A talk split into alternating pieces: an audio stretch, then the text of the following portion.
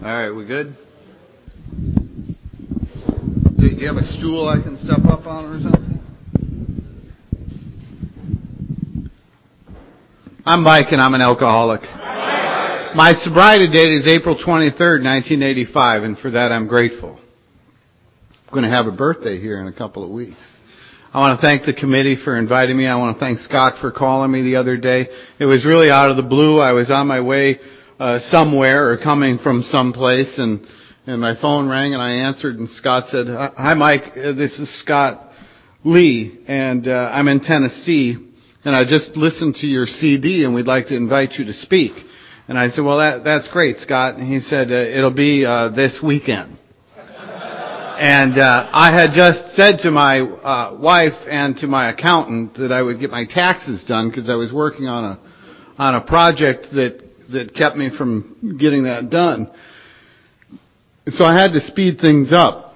And the next day, Scott called me and he said, uh, "You know, we need the the topics of a couple of sessions for the taper." And I gave him a couple of topics, but I said I have absolutely no time to prepare. So. Uh, Tomorrow, you're going to get my experience on a couple of topics that uh, are very, very dear to me. Know, I gave my sobriety date, and the reason I do that is because I got sober in Texas, and that's what they do in Texas. And uh, down there in Austin, in a clubhouse, there was a guy one night. It was a Saturday night meeting, and they're going around the room and introducing themselves. And yeah, they all say it different ways. Somebody will say, yeah, I, I haven't drank for this period of time, or my sobriety date is this. And this guy says, I'm Ed, and I haven't found it necessary to have a drink for 14 years, six months, three weeks, two days, and six hours. Guy up front turns around, looks at Ed, and says, Ed, that's a lie. I saw you last Thursday night, and you were so drunk you couldn't walk down the street. He said, yeah, but it wasn't necessary.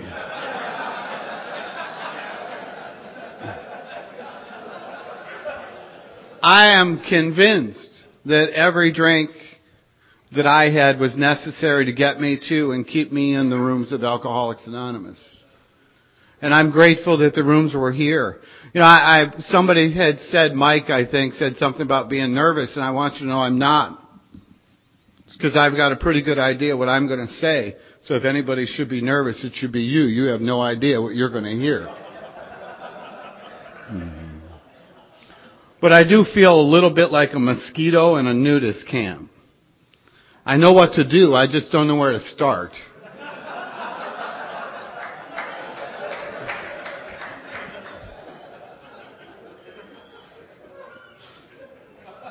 When I was six years old, I set the house on fire. Only in an Alcoholics Anonymous meeting does that bring a laugh, you know? now I want to create the scene for you. I grew up in a little town outside of Buffalo, New York. It's East Aurora. And I set the house on fire and we live on a busy street and they've got it blocked off and the fire trucks are there seven kids in the family, mom and dad. My dad's a recovering alcoholic. He was alive at the time, so a member of AA doing wonderful. My mother, a member of Al-Anon, doing wonderful. Here I am on the porch with my brothers and the neighbors. There's panic all over the neighborhood. They're breaking down the door. And I'm watching this. There's only one thing going on in my mind, and that is, there is no way I'm ever telling anyone that I did this. And I knew that I couldn't tell anyone that. And it was a secret. And here I was, six years old, carrying this secret. Now my dad was new in recovery, and so there was still a little bit of emotional unbalance in our home. There was some fighting going on at night and things like this, and I'd lay up in my bed and I would, and I would think that, you know, I was the cause of this. I mean, talk about an ego problem at six. And then I was up in the in the main street of our store uh, of our town, a little five and dime uh, store, and there was something I wanted, and I didn't have money to pay for it, so I took it. And I knew I couldn't tell anyone, so I kept that a secret. And I was going to the Catholic school, and when I got to second grade, they asked me not to come back.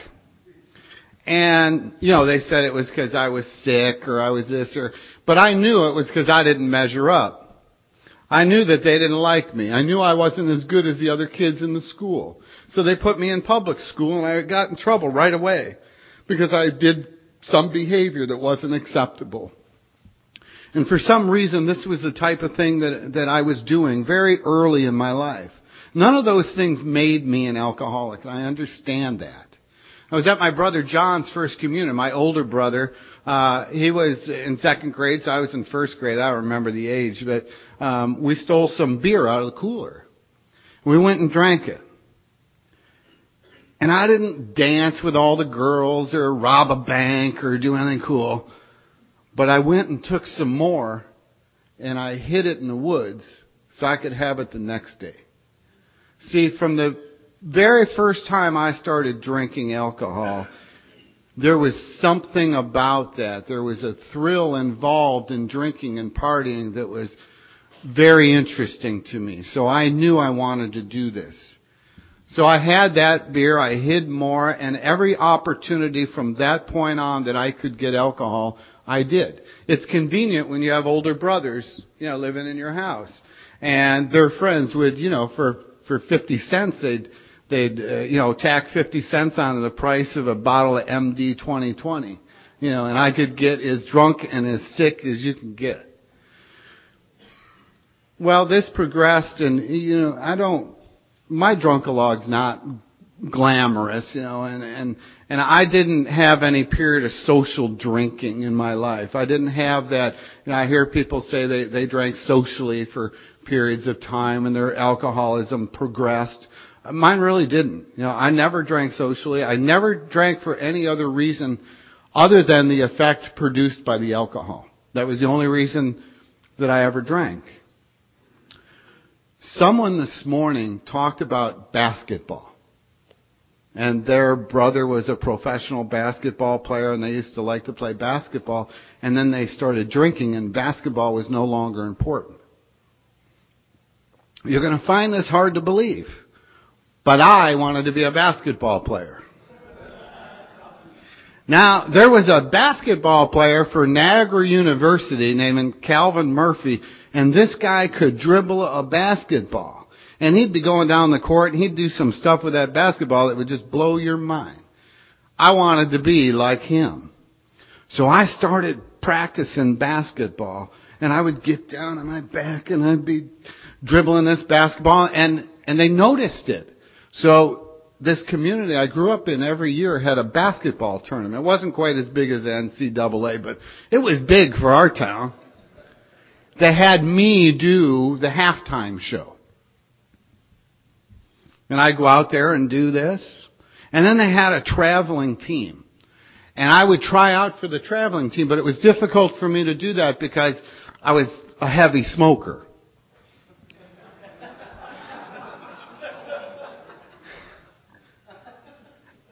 So I'm trying out for the basketball team. I go in the locker room one day and I, just in time to see Paul putting a lid on a mayonnaise jar.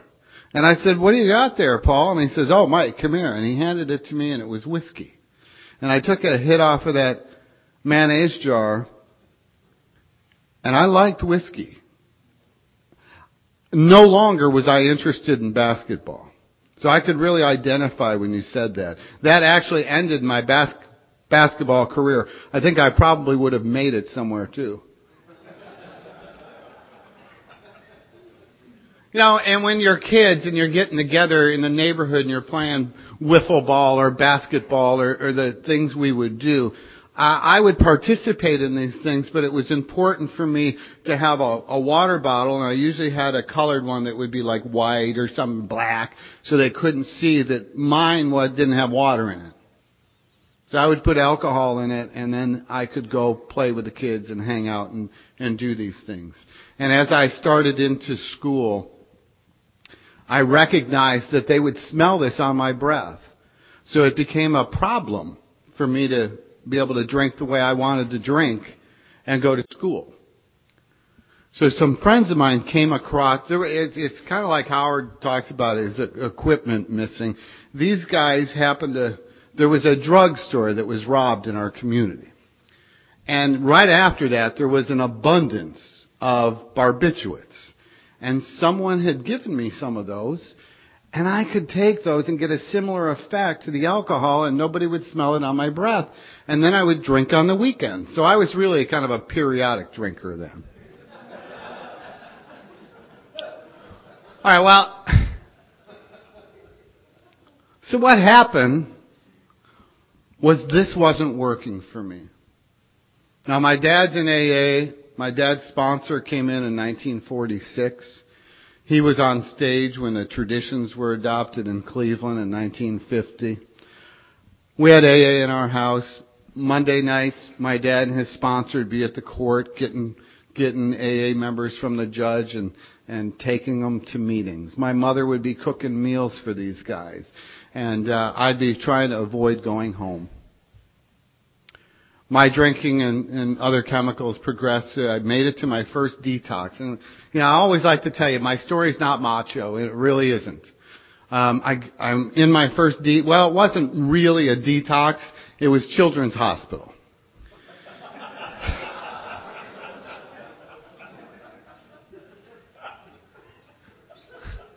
While I'm in Children's Hospital, my dad and his other AA buddies would come to visit me. And while I was there, they talked to me about my drinking. And they suggested that when I get out of there, I come to Alcoholics Anonymous. And also go to counseling. And I agreed to do both, believing that the condition was once I got out, or, or if I agreed to this, they would let me out. So I did, and I started going to counseling. I was really trying to be honest about everything, and and uh, six weeks after my first counseling session, I started smoking weed with a counselor. I remember saying to my mom and dad, "Can I go to counseling early?" I like this therapy. Around that time, I got to go to my first meeting of Alcoholics Anonymous. And it was at my dad's home group, the Hillbilly Group in Orchard Park, New York, and it was downstairs in the basement of the police station. I remember getting out of the car and looking around to make sure none of my friends were there to see me. You know, I didn't want anybody passing by to see me going into this AA meeting with these old people. Excuse me. I get down there, they got a low ceiling, smoke filled room, wooden tables. They're going around the room kind of like the club in Texas where they're just introducing themselves. And this one says, I'm Art and I'm an alcoholic. And this one says, I'm Dorothy and I'm an alcoholic. And it came to me with as much sincerity as I could have at 15 years old when my life was already plummeted to the point that I'm in an AA meeting. I say, I'm Mike and I'm a problem drinker with alcoholic tendencies. I didn't want to be an alcoholic. There was something about admitting that I was an alcoholic that somehow in my mind made me think that I was going to have to stop drinking. If I came to you and I said I was an alcoholic, I felt like that meant it was final. And I could not imagine how I would ever get through life Christmas or St. Patrick's Day, you know, some of the bigger holidays, you know. How would you do that? But I came to those meetings and I listened and I heard some amazing things. They said things like, if you quack like a duck, waddle like a duck, and look like a duck, you're probably a duck. I'd go home, I'm looking in the mirror, I didn't get it. I didn't understand what they were talking about. They said it's the first drink that gets you drunk. I said, you never drank with me. Not me. I'm different. They said, Mike, if you keep doing the things you're doing, this is what's going to happen to you. And they began to tell me the experiences that they had. They began to share with me in a general way their experiences of what had happened what their life was like, what had happened, and what their life was like today. They said, if you continue to drink, these are the things that are going to happen to you. Over the next 10 years, I came to meetings of Alcoholics Anonymous on a regular basis, and I never got 30 days sober. in a row. I saw you do it. I saw people get chips. I'd see people get a 30 day chip, six months and a year, and they'd have a cake and clap, and I'd get a resentment. And I thought I heard, this is what I thought I heard when I came to the meetings. You don't drink and go to meetings. Man, I'm telling you, I, I wouldn't drink and I wanted to be sober. I did. I desperately wanted to be sober. And I would wake up with a burning desire to be sober. I mean, not just a fleeting thought of, man, I'd like to be sober. No, I wanted to be sober. And I'd come to these meetings and I thought I was doing what you did. And I wouldn't drink and I'd come to the meeting and I'd leave that meeting, I'd be sicker than I was when I started. And give me three days and I was sicker and my mind would take over and all those secrets that I had stored up inside me, all the differences that I had, the fact that I was a disappointment to everybody and all the things I had done. Every time I quit drinking, they came to the surface and I got so sick I wanted to commit suicide over and over. And the things they told me would happen would happen and I went to the hospitals and I went through the, the pain and agony of alcoholism. I even got to go to a psychiatric ward. That was a treat. No, it really was, man. Like, I was probably 20 years old then, and the girl that was doing the intake was really attractive. She was. She was probably just fresh out of college and, and she's got her clipboard and she's doing the intake and I'm trying to convince her that a life with me would be a good move.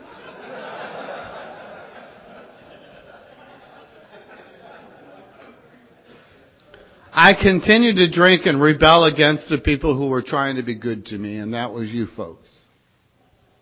Everything that was good in my life for some reason turned out to be a disappointment to someone, and that's how I felt. The greatest achievement I had ever had before coming to the meetings of Alcoholics Anonymous and getting sober was graduating high school. Now I know that's not a big event, but it's huge for me.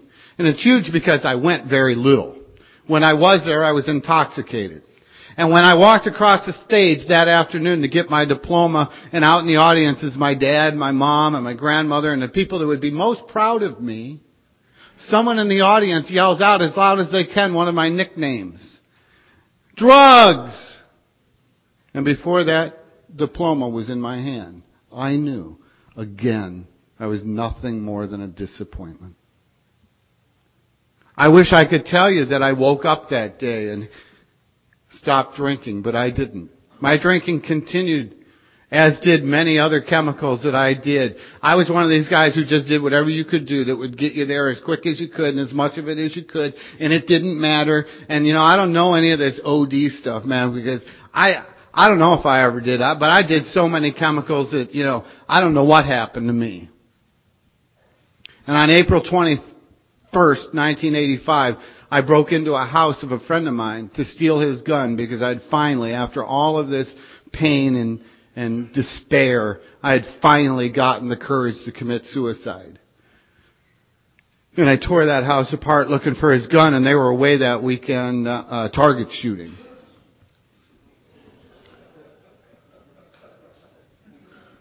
And I made it to the top floor of that house sometime in the early morning hours. It was beginning to get daylight and I'm looking out the window and I'm calculating if I dive out head first, am I going to die or am I going to flop around on the sidewalk in pain? And I didn't want any more pain. I wanted the pain to stop.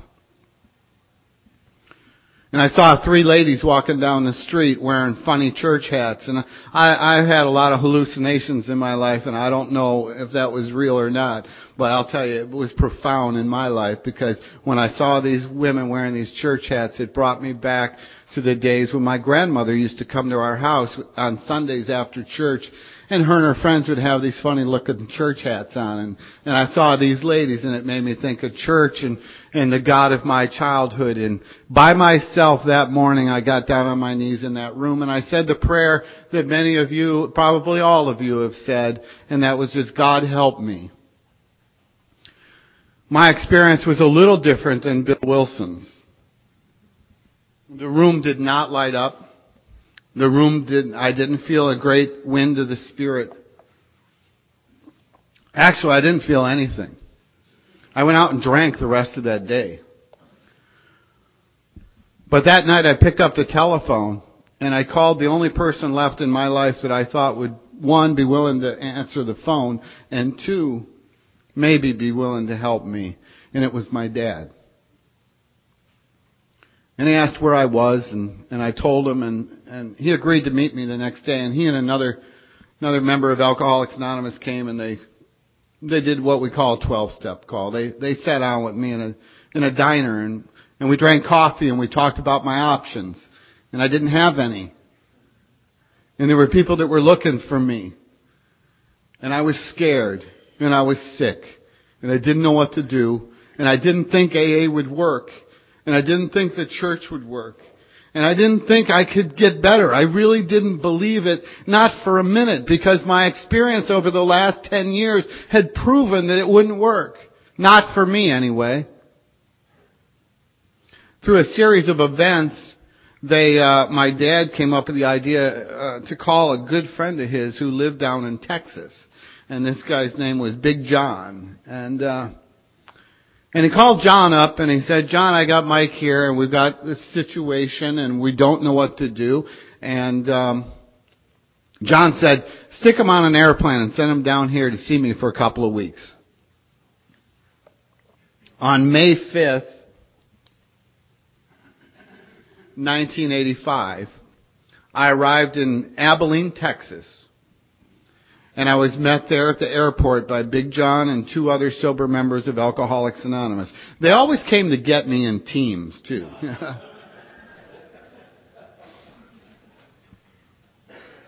and they met me at the airport and we drove 90 miles up to Brownwood to go to an AA meeting that night. And I don't remember a whole lot. And I was still very sick. And I do remember Big John on the way there, he says, kid. He always called me kid. He actually had two names for me. Okay? He had Kid and he had another name that I don't share anymore because Howard asked me not to, and uh, and it's not necessary to share anyway.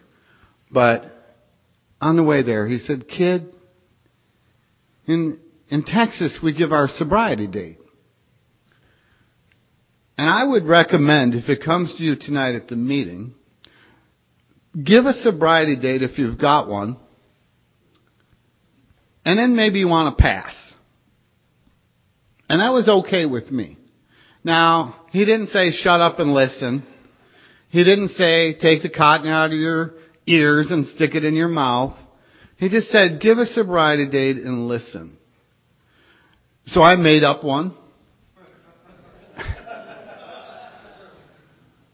Heck, I could have, I mean, if I was to speak at that time, I could only get about a seven word sentence out, and three of them would start with F. I don't remember the meeting, but I remember the meeting after the meeting. Have y'all, you know what that is, right? That's that time where, where one alcoholic shares with another alcoholic honestly about their experience. And we get back to John's little one bedroom apartment. John was a big man, and he was from Maine, and he was living in Texas. He got he got sober. Uh, his sobriety date was October 28th in 1951, and he was pacing. And he looks down at me. He always had a cigar in his mouth too. He looked down at me and he said, "Kid, how long you been around the deal?" Now, with as much ego as you can have. When you weigh 90 pounds, everything you own is in a cardboard box, and you're wearing someone else's pants. That was where I was at at that moment. I said, oh, about 10 years. He sat down, got a little fidgety, and looked, and he said, kid,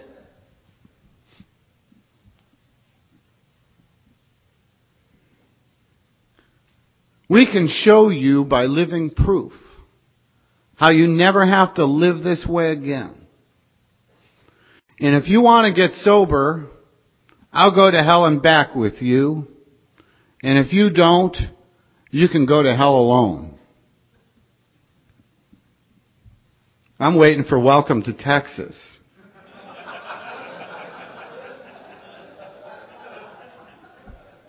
Guys, I was in hell.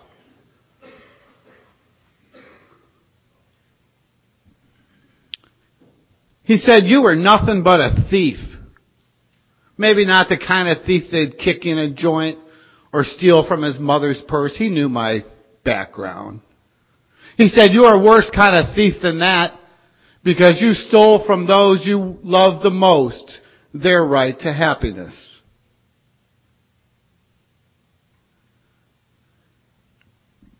Bill talked about Ebby going into the cave of despair and grabbing him by the hand and walking him out toward the sunlight of the Spirit. I want you to know when John said you were nothing but a thief because you stole from those you love the most their right to happiness. That was what he did for me. He entered my cave where I was there hopeless, in despair, feeling like I was a disappointment and I couldn't do this. And he said, come on kid. And he showed me the sunlight. The, John didn't sleep a lot. He had a one bedroom apartment. I went for two weeks. I stayed for two years. He gave me the bed. That's sponsorship. He gave of himself unselfishly. The very first morning in Texas, John comes into the bedroom. Now he probably had me up till three, four o'clock in the morning talking about AA because there was nothing that he would rather do than talk about AA. And that's what he did. And we talked AA and talked AA. And I remember that night he was telling me stories and making me laugh. I hadn't laughed in so long and he was funny and, and, and he comes in the next morning and he starts banging his hands and he says, come on kid. We got places to go, people to see, things to do. I'm like, you're 80. And I don't know anybody in Texas. What do we have to do? Come on, come on, let's go. And he brought me over to his best friend's house, Bill O. And Bill lived in Brownwood. John actually lived in Bangs, Texas. I don't know if you've ever been to Bangs, but Bangs is like population about 600 people and, you know, maybe a thousand sheep. I used to say nervous, but.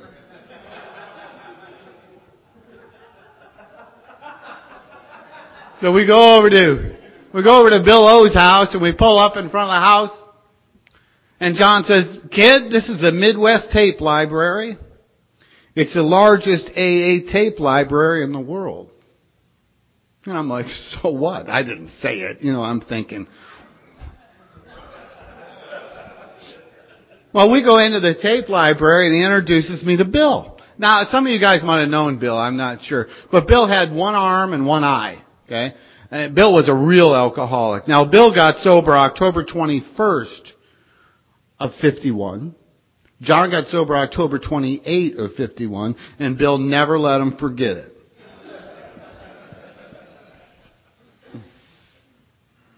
So we go in this day, and I meet Bill. One eye, one arm. Now he lost those in a car accident. Well, two car accidents. Lost the eye in one accident, the arm in another accident. He introduces me to Bill and I still had secrets. And I secretly named Bill Grumpy because he just looked that way. And we sat down at the table and we were drinking instant coffee. And for you newer guys, instant coffee is like dirt and hot water and you mix it up. And they called it coffee. Well, these two guys are sitting there talking and he's got all these reel to reel tapes and all this AA memorabilia around and his wife Arbutus is in the back and she's like, the Al-Anon, you know, pioneer from the 40s and, and they're in the, she's in the back and we're sitting at this table and, and they're probably talking about AA history, maybe some of their friends. I mean, they knew and they were friends with Ebby and, uh, Bill W. and Lois and, uh, John was good friends with Bill D, AA number three, and they knew Sam Shoemaker. So they, these guys just, and here I'm sitting there at the table and they're talking and they're sharing and they're going on and I'm drinking the instant coffee and I thought it was my turn.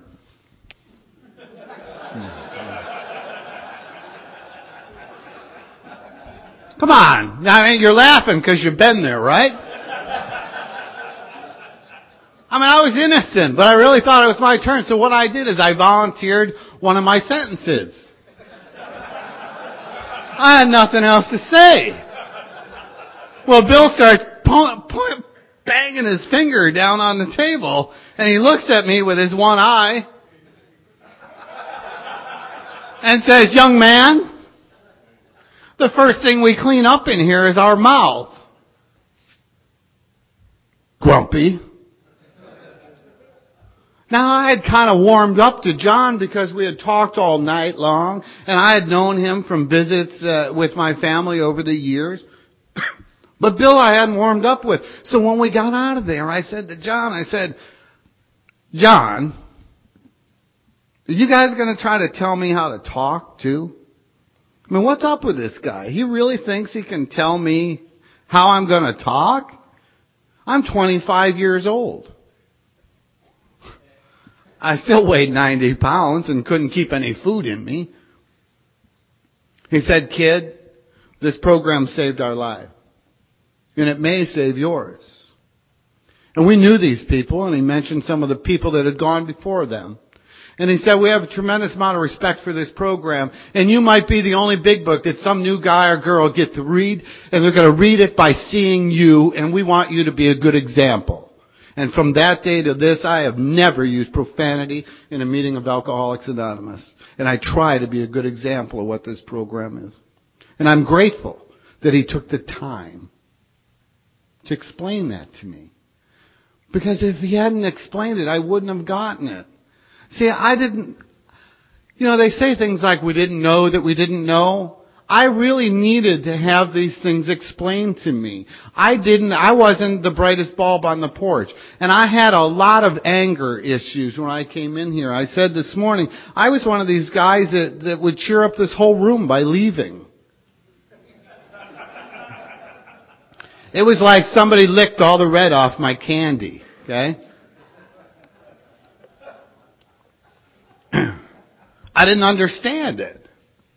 Now, John traveled a lot. And we'd go over to Bill's during the day and I would do the things that they asked me to do. Sometimes reluctantly, but I just did it because I had gotten to a point where I was at least willing. You know, they say honesty, open-mindedness, and willingness. That's not how it came for me, okay? It came willingness first. Okay?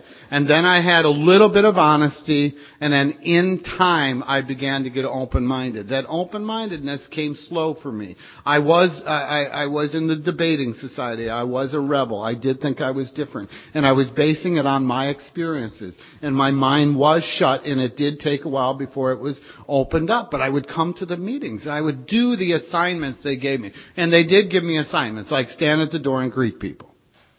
And I did. I didn't want to. I didn't really care. But I just did what I was asked to do. I was there anyway. It wasn't like I had a choice, you know. It's like people say, well, go to 90, I don't know how many meetings I went to. That's all I did. For two years. Just hang around with John, go to meetings.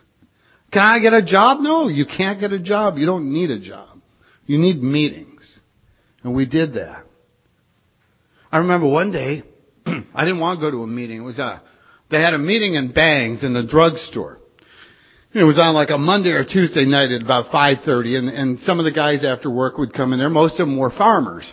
And they would go into the meeting and pretty much it was the same thing every Monday night. And this particular night there was a baseball game on and I like baseball. And I wanted to see it. So I said to John, now I'm starting to get honest, okay? I don't want to go to the meeting tonight. Why not, kid? Well, there's a ball game on. I was thinking I might just take a break from the meeting for just one night. And besides that, they're just talking about the same thing. You know, every time I'm there, it's, it's no big deal. It's not like I'm going to learn anything. And he said, kid, you don't go to the meeting to get. You go to the meeting to give. I said, yeah, you, Mr. AA, not me. What do I have to give? I've got nothing. I don't know anything and I've got nothing to give. Nothing. He said, oh no, kid, that's not true. He said, how long you been sober? I don't know if it was 45 days, whatever it was. It was, it was early in sobriety. And I told him. And he said, there may be somebody there tonight for their first meeting. And when you introduce yourself and you give your sobriety date, they're going to look at you and they're going to say, if he can stay sober for 45 days, maybe I can stay sober today. It's your example that might be all it takes for that person to come back. And again, I've never not gone to a meeting but to give, not to get. And by giving, I've learned and received so much and so much abundance just by giving.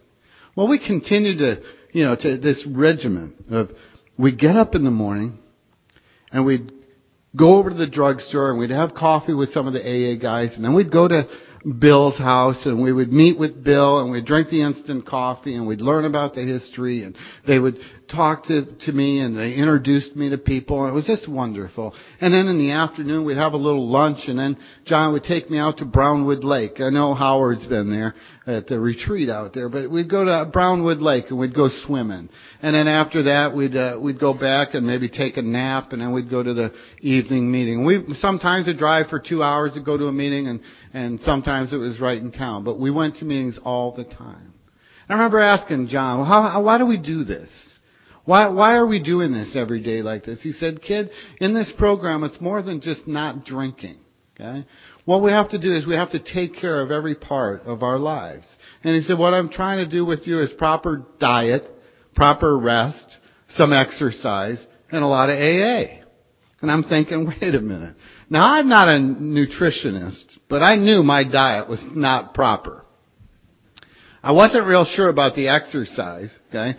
And I know staying up till three or four or five o'clock in the morning, listening to him smoking cigarettes and drinking coffee was not really proper rest.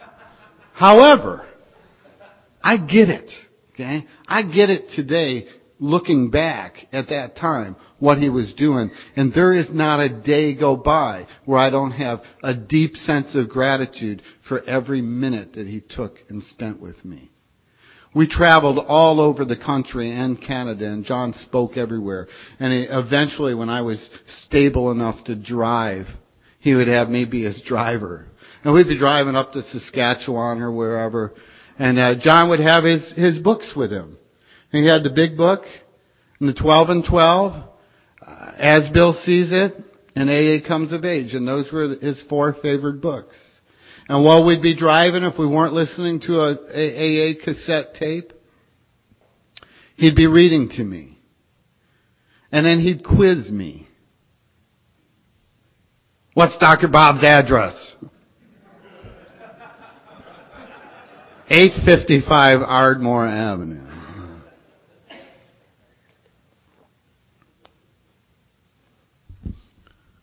He came back from one of his trips that I didn't get to go on and I said to him, I did it. And he said, what? And I said, I read the big book. I'd finally gotten through it. He says, oh, great kid. He said, I read, I read Moby Dick and I don't remember a damn bit of it. He said, we gotta study that book. What do you think we were doing the next day? We we're sitting there studying the big book together. Starting at the beginning of the book letting me ask questions, underlining the things that made sense to me, debating the things that didn't. I read in there in the doctor's opinion that about this psychic change. Here I am, 25 years old. I knew I wanted a psychic change. That was cool. And I thought I want one of them. And I read a little farther in it and said the only thing necessary was to be willing to follow a few simple rules. I didn't know what those rules were, but I was going to the meetings and I was asking Bill and John questions and, and you know, somehow it was explained to me that what I needed to do was to go through this book and these steps and begin to experience these things in my life. That I could clean up the wreckage of my past. And they, they shared with me how to do that. And I began to do it. And I'm grateful. At nine months, I received a phone call from my brother who was getting married, asking me to be the best man at his wedding. Now I want you to know, I went to my sister's wedding, and during the wedding, it was a, they had the reception at my parents' home, and uh, I think my dad knew that I was, you know, just before the alcoholic gets disruptive, okay, like a, a sober alcoholic knows, okay, and my dad came up to me and he said, hey Mike, I put a case of beer in your car. Well, it probably really wasn't my car either, but it was a car I was driving. So I said, hey dad, could, could I leave? And he said, sure, and don't worry about it. I'll tell your mother and, you know, if anybody asks, I'll cover for you. I was sober 10 years before I figured out what he did. So when I say I didn't, I wasn't real bright, you know, I didn't catch on real quick. I didn't. I mean, it took me a while. John would say, uh, kid, would you make me breakfast? Could you make me some eggs and make a little yolk on them? You know? I don't know, somehow he thought I could cook. And I said, oh yeah, I can do that. So I made him breakfast. And I don't think the breakfast was good. I don't think it was bad. I just think it was breakfast. For the entire rest of the day, everyone that he saw, he said, this kid's a cook. He made me breakfast today. One of the best breakfasts I ever had. He started to lift me up. He started to find things that I could do and give me those little things and then he would catch me doing them and then he'd praise me. And he'd say, the kid's doing a great job. You think I wanted to come to Alcoholics Anonymous? Man, I started saying, I like being around this guy. They lifted me up. They didn't put me down and tell me to sit down and shut up. I didn't know anything. As Howard says, if that would have worked, I'd have been sober when I was six. Sorry if you were going to use that, Howard.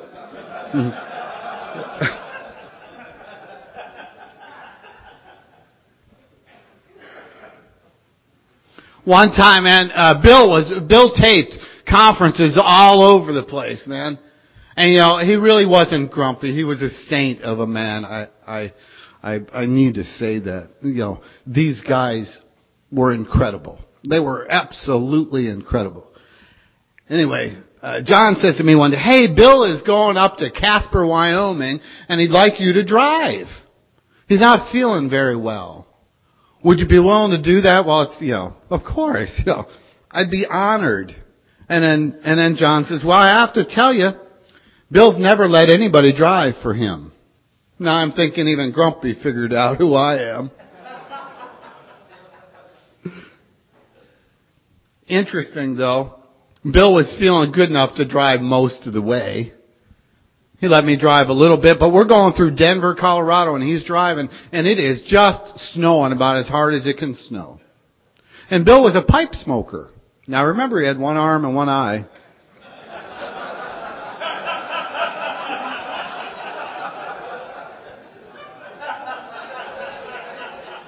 He's driving. It's snowing. Texans don't believe in the speed limit. And he's lighting his pipe. I'm having a new experience with my higher power. It's kind of like driving with Dan today. uh, you know, these guys had so much fun. And what was so hilarious about that was, what do you think Bill was doing the whole time he's lighting his pipe? He's looking at me with his one eye. I'm thinking I'm just getting started.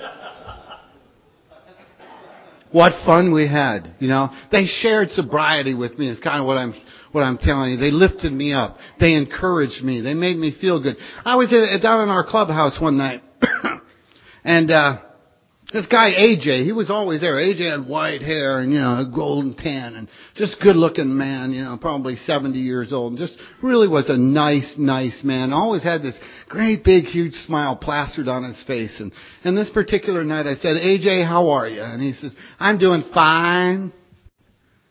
I thought he was on pills. I said, do you really mean that? And he said, yes. And it just keeps getting better. I left that meeting that night and I thought, I want to be more like AJ. I'm going to stop complaining. I'm going to start saying I'm doing fine, even if maybe I don't feel that good at that moment, I'm gonna say it anyway. I figured by then I was just reporting the facts in advance. Wasn't long and I'm at a meeting and, and I'm a door greeter that night and I'm shaking hands and I got that smile on my face. And you know what? I, the smile on my face then was not at all like the smile on my face now. Because my teeth were all rotted, okay? And I couldn't smile. It took me a long time to, to, have the dental work done. And then when I did, I actually would have to get in the mirror. And this is years after I got sober. I would get in the mirror and I practiced smiling because I had never done it. This lady comes in and she says, how you doing? And I said, I'm doing good and it keeps getting better. And she gave me a hug and she says, just wait till that pink cloud lifts. I went to my sponsor and I said, man, what's up with that?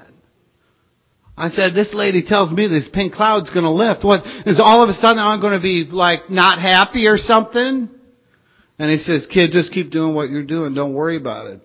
I want you to know that, you know, April 23rd, it'll be 26 years and I'm still as excited, as passionate, as full of love, as full of joy, as full of happiness, if not more than I ever was then.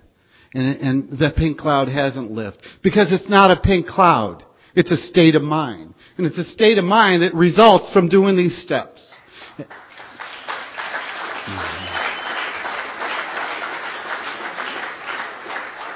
And I do have control over that today. Now I didn't know that. Right? Now I'm going to speed up if you, well actually I want to share something with you and then I'm going to speed up to my relationship with my sponsor today. Because sponsorship to me is very important.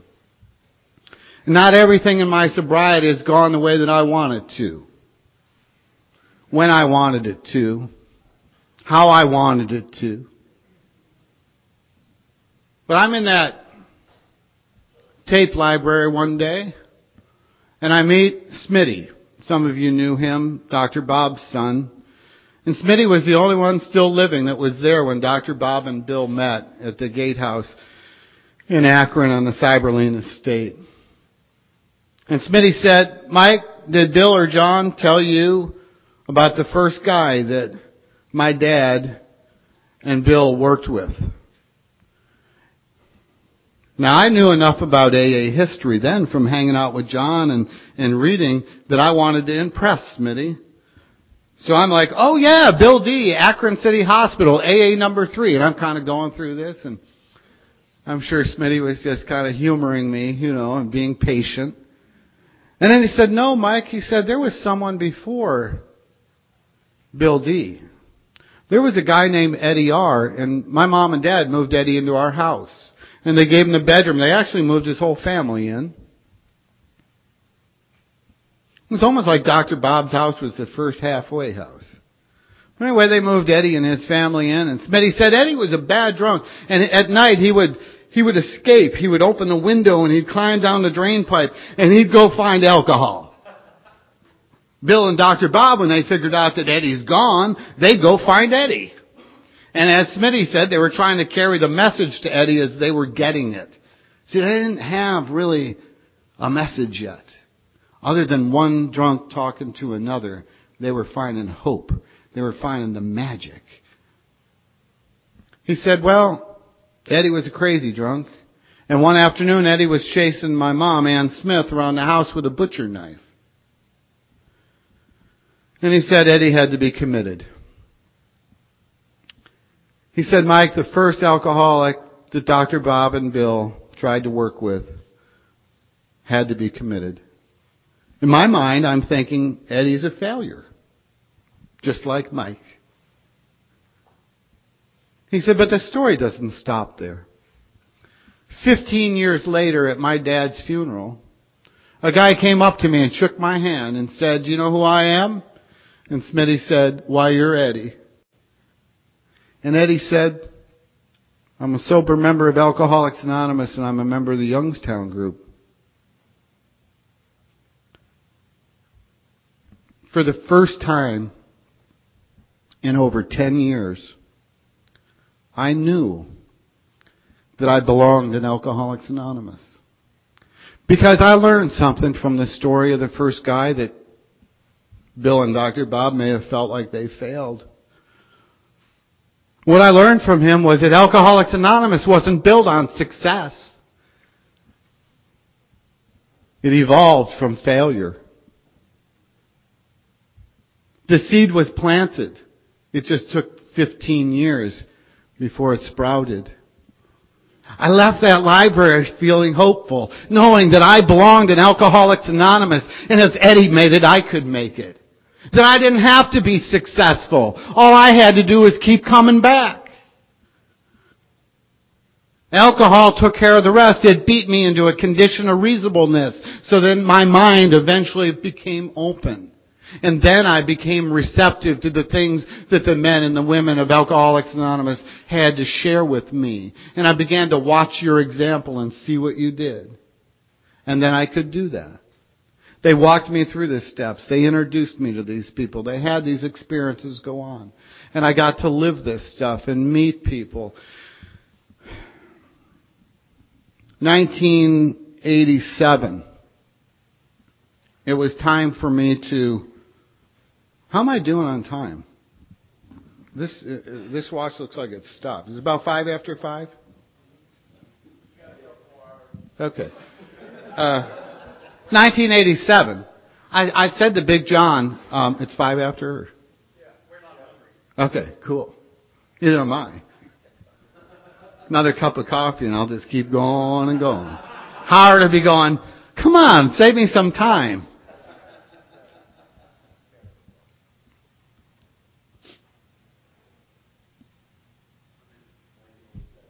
Yeah. Now I said to John, I said, I, I want to move to Arizona. I lived there for a little while when I was a kid. And I wanted to move back. And John and I had visited there a couple times and, and I had a friend there, a couple of people that I knew. My grandmother lived there. Um, well, my grandmother's sister, my grandmother had died. And, uh, actually my grandmother, I, I gotta tell you that. All these people in my life, like her last words to me when I saw her were, please stop drinking you know. And, and when I got sober, I was able to really feel good. You know, once I got sober, I could feel good that that my life was unfolding, that I was sober, that I could do this. And here in 1987, I'm leaving Texas to move to Arizona, and I get a job as a, a construction helper, a laborer.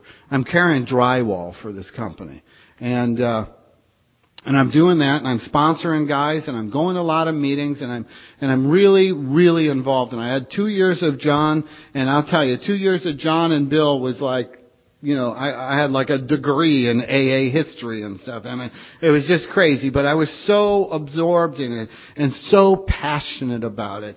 And here I am. I'm, I'm trying to get started in life and I'm in a good environment and I'm out at the swimming pool one afternoon and this girl dies in the water. And I dove in after her. And I introduced myself, and she introduced herself, and she said, my name's Joy, and I'm a school teacher, and I'm visiting my parents. Um, I live in Michigan, and they live here at the apartments, and I'm only here for a week. And, and I said, I'm Mike, and I'm an alcoholic.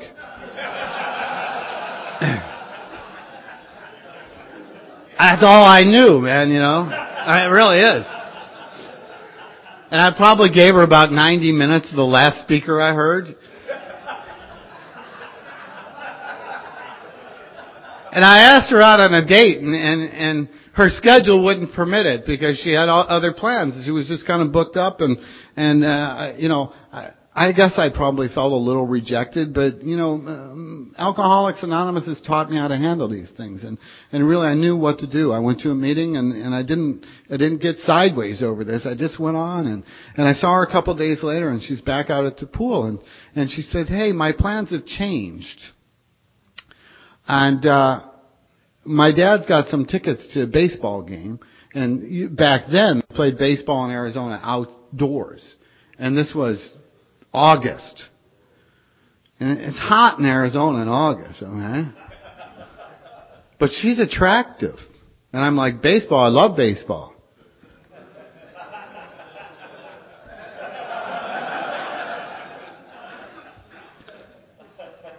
I, I picked her up in my black Ford Fairmont uh, with no air conditioning.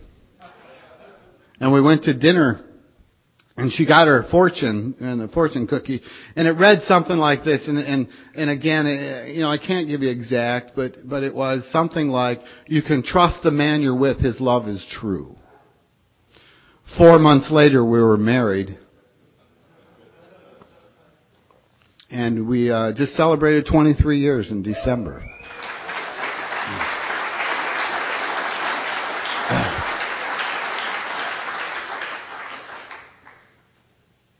Yeah, I I could tell you all about my relationships before coming to AA, and I think I will. But I don't want I, I don't want you to think I'm going to give you a fifth step because I don't believe in that from the podium. But I'm going to just sum them all up in one word, and that's pathetic. And I have a feeling that most of you can identify with that. And with that as your background for experience in relationships, if you don't have the principles of this program to bring into your life and into your relationship, I don't know how you can make it a successful marriage. All I did was what you guys taught me. And I love AA history, and tomorrow I'm going to talk a little bit about my experiences with AA history. No, I'm actually going to talk a lot about it. But in 1955 at the International Convention, Father Ed Dowling, one of Bill Wilson's spiritual advisors, gave a talk. And in that talk he said that if he ever makes it to heaven, it'll be because he was backing away from hell. I applied those principles to my marriage. I applied those principles to my life in AA. See, they told me things like, if you don't want to drink, don't go to the bars. Now I know when we're sober that makes great sense, but when we're new, I couldn't comprehend that. Because what if I need to play pool or, you know, or, or do something?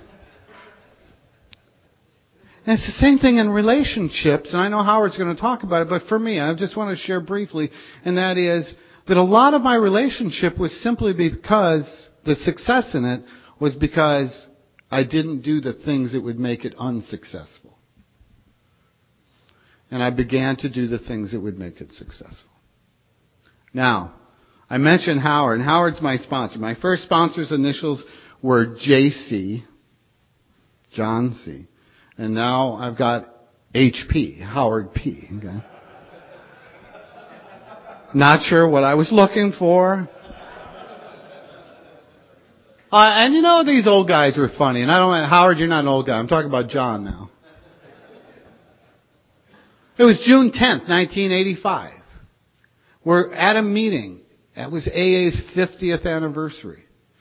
We're coming home from the meeting and John says, kid, don't you think it's about time you get a sponsor? I'm living with them since May. I said, well, I thought you were my sponsor. He said, you haven't asked me. All, the next nine miles back to his house were the longest nine miles I ever drove in a car. I'm driving. My palms are sweaty, okay? My chest is getting tight. I'm trying to figure out how I can ask this man to be my sponsor. We got back to his apartment and I said, well, will ya? Will I what, kid?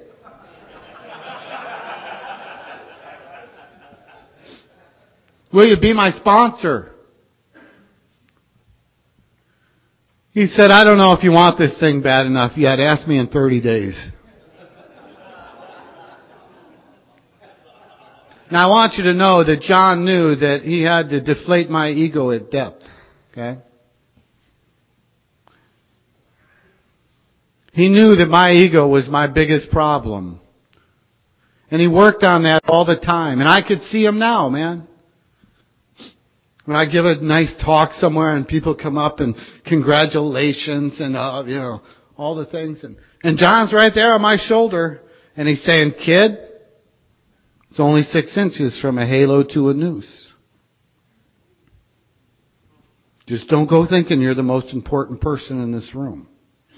Just remember you're one drink away from a drunk. Just remember you're only as big as when you stoop to lift someone else up. And I'm grateful because today I can try to, to live that way. Am I hearing bells ringing? It's like, wait a minute. Do you hear that noise or is that just in my head? if the noise in my head starts bothering you, I'll shut up.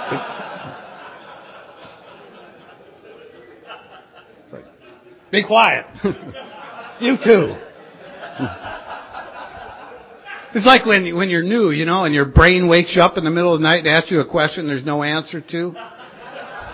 And then you like lay there thinking about it.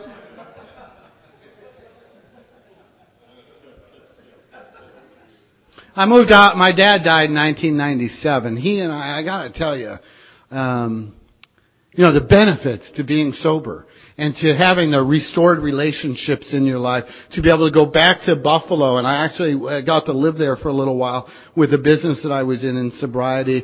We have three children that are absolutely phenomenal kids. They're, you know, today my oldest is 21, my youngest is 16, my daughter's off to college, my oldest is at college. Um, you know, as a parent, I get to deal with the things that we deal with as parents. And, you know, thank God for sponsorship today, you know. Um, and I mean that. In, in 1997, uh, my dad, my dad passed away. And I, I'd like to tell you that, you know, I was prepared for that. And I think I was. And at the time, I was prepared in such a way because of the principles of the program that I was able to bring comfort to others. I was able to help manage my mother's business for her and, and do things that needed to happen. And I'm grateful for that. But one of the things I failed to do was to deal with that. I, I just hadn't dealt with it. And I sunk into a depression. And I, I, didn't get into debilitating depressions, but I sunk into a depression and I became somewhat disconnected from the program. And I wasn't participating in the program the way that I had been prior to that. And my life was just slowly getting worse, you know. And, and then the company I worked for laid everybody off and I was out of a job. And we had financial problems and we had to file bankruptcy.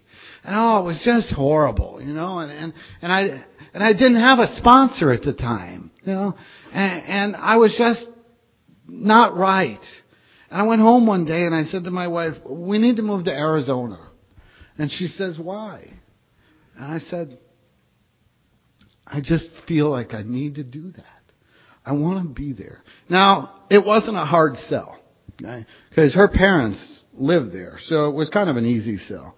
But we get out to Arizona and I found a little home group that I could go to during the day and I was trying to get plugged back into the program, but it was slow. I started doing some meditation during the day. I was doing a lot of prayer. I, uh, we were a member of a church and I went, I talked to my minister and, and I was honest with him and he said, Mike, you've got to, you've got to allow your dad, yeah, I'm, I'm paraphrasing, but basically what he said is, you haven't given your dad permission to be dead.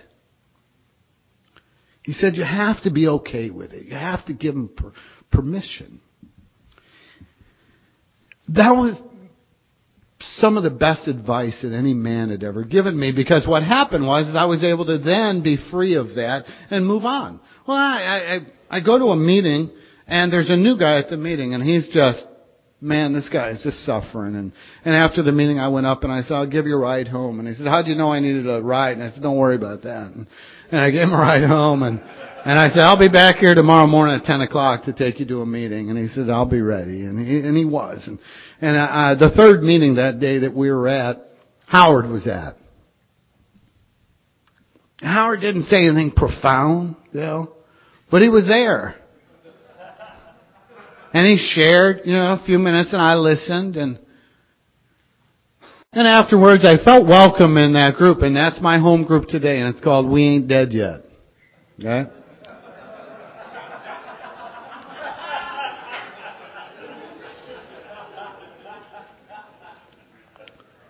But I had this stuff going on in my life. And I asked Howard if we could get together and have breakfast. That wasn't the first night. It was probably a week or two or three later. And, and Howard and I went and had breakfast. And, and I came to Howard to dump. And Howard's having breakfast and I'm having mine and I'm dumping. And then Howard looks at me and he says, trust that your life is in divine order. I'm like, wait a minute. Maybe I didn't explain myself properly. He says, trust that your life is in divine order and unfolding into goodness.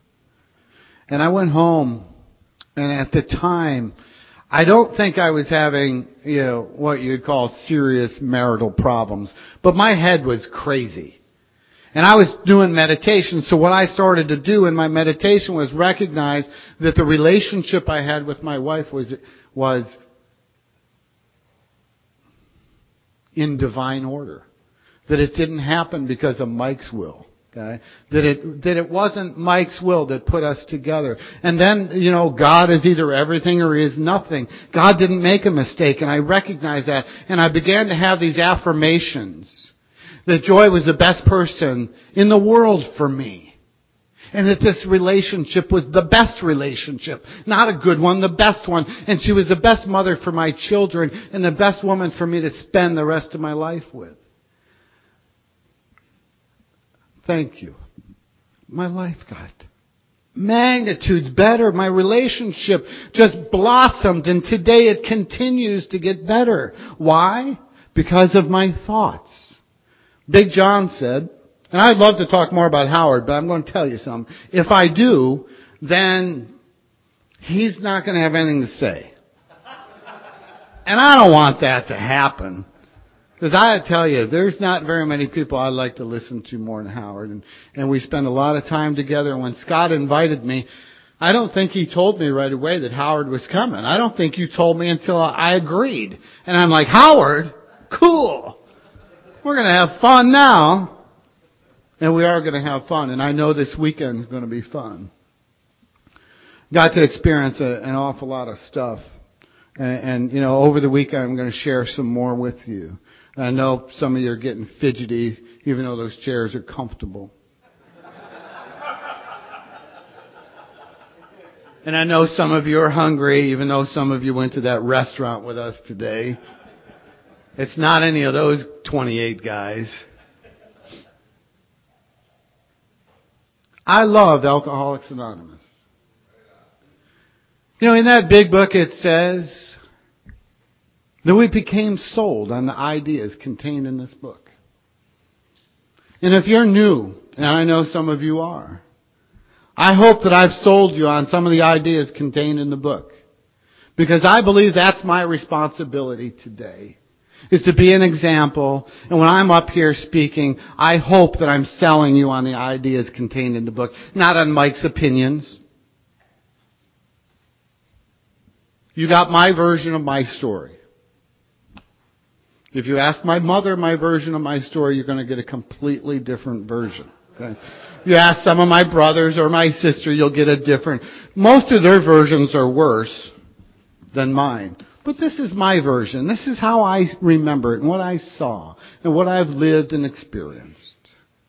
Dr. Bob, in his last talk, said that if you took Alcoholics Anonymous and you simmered it down to just two things, you'd have love and service.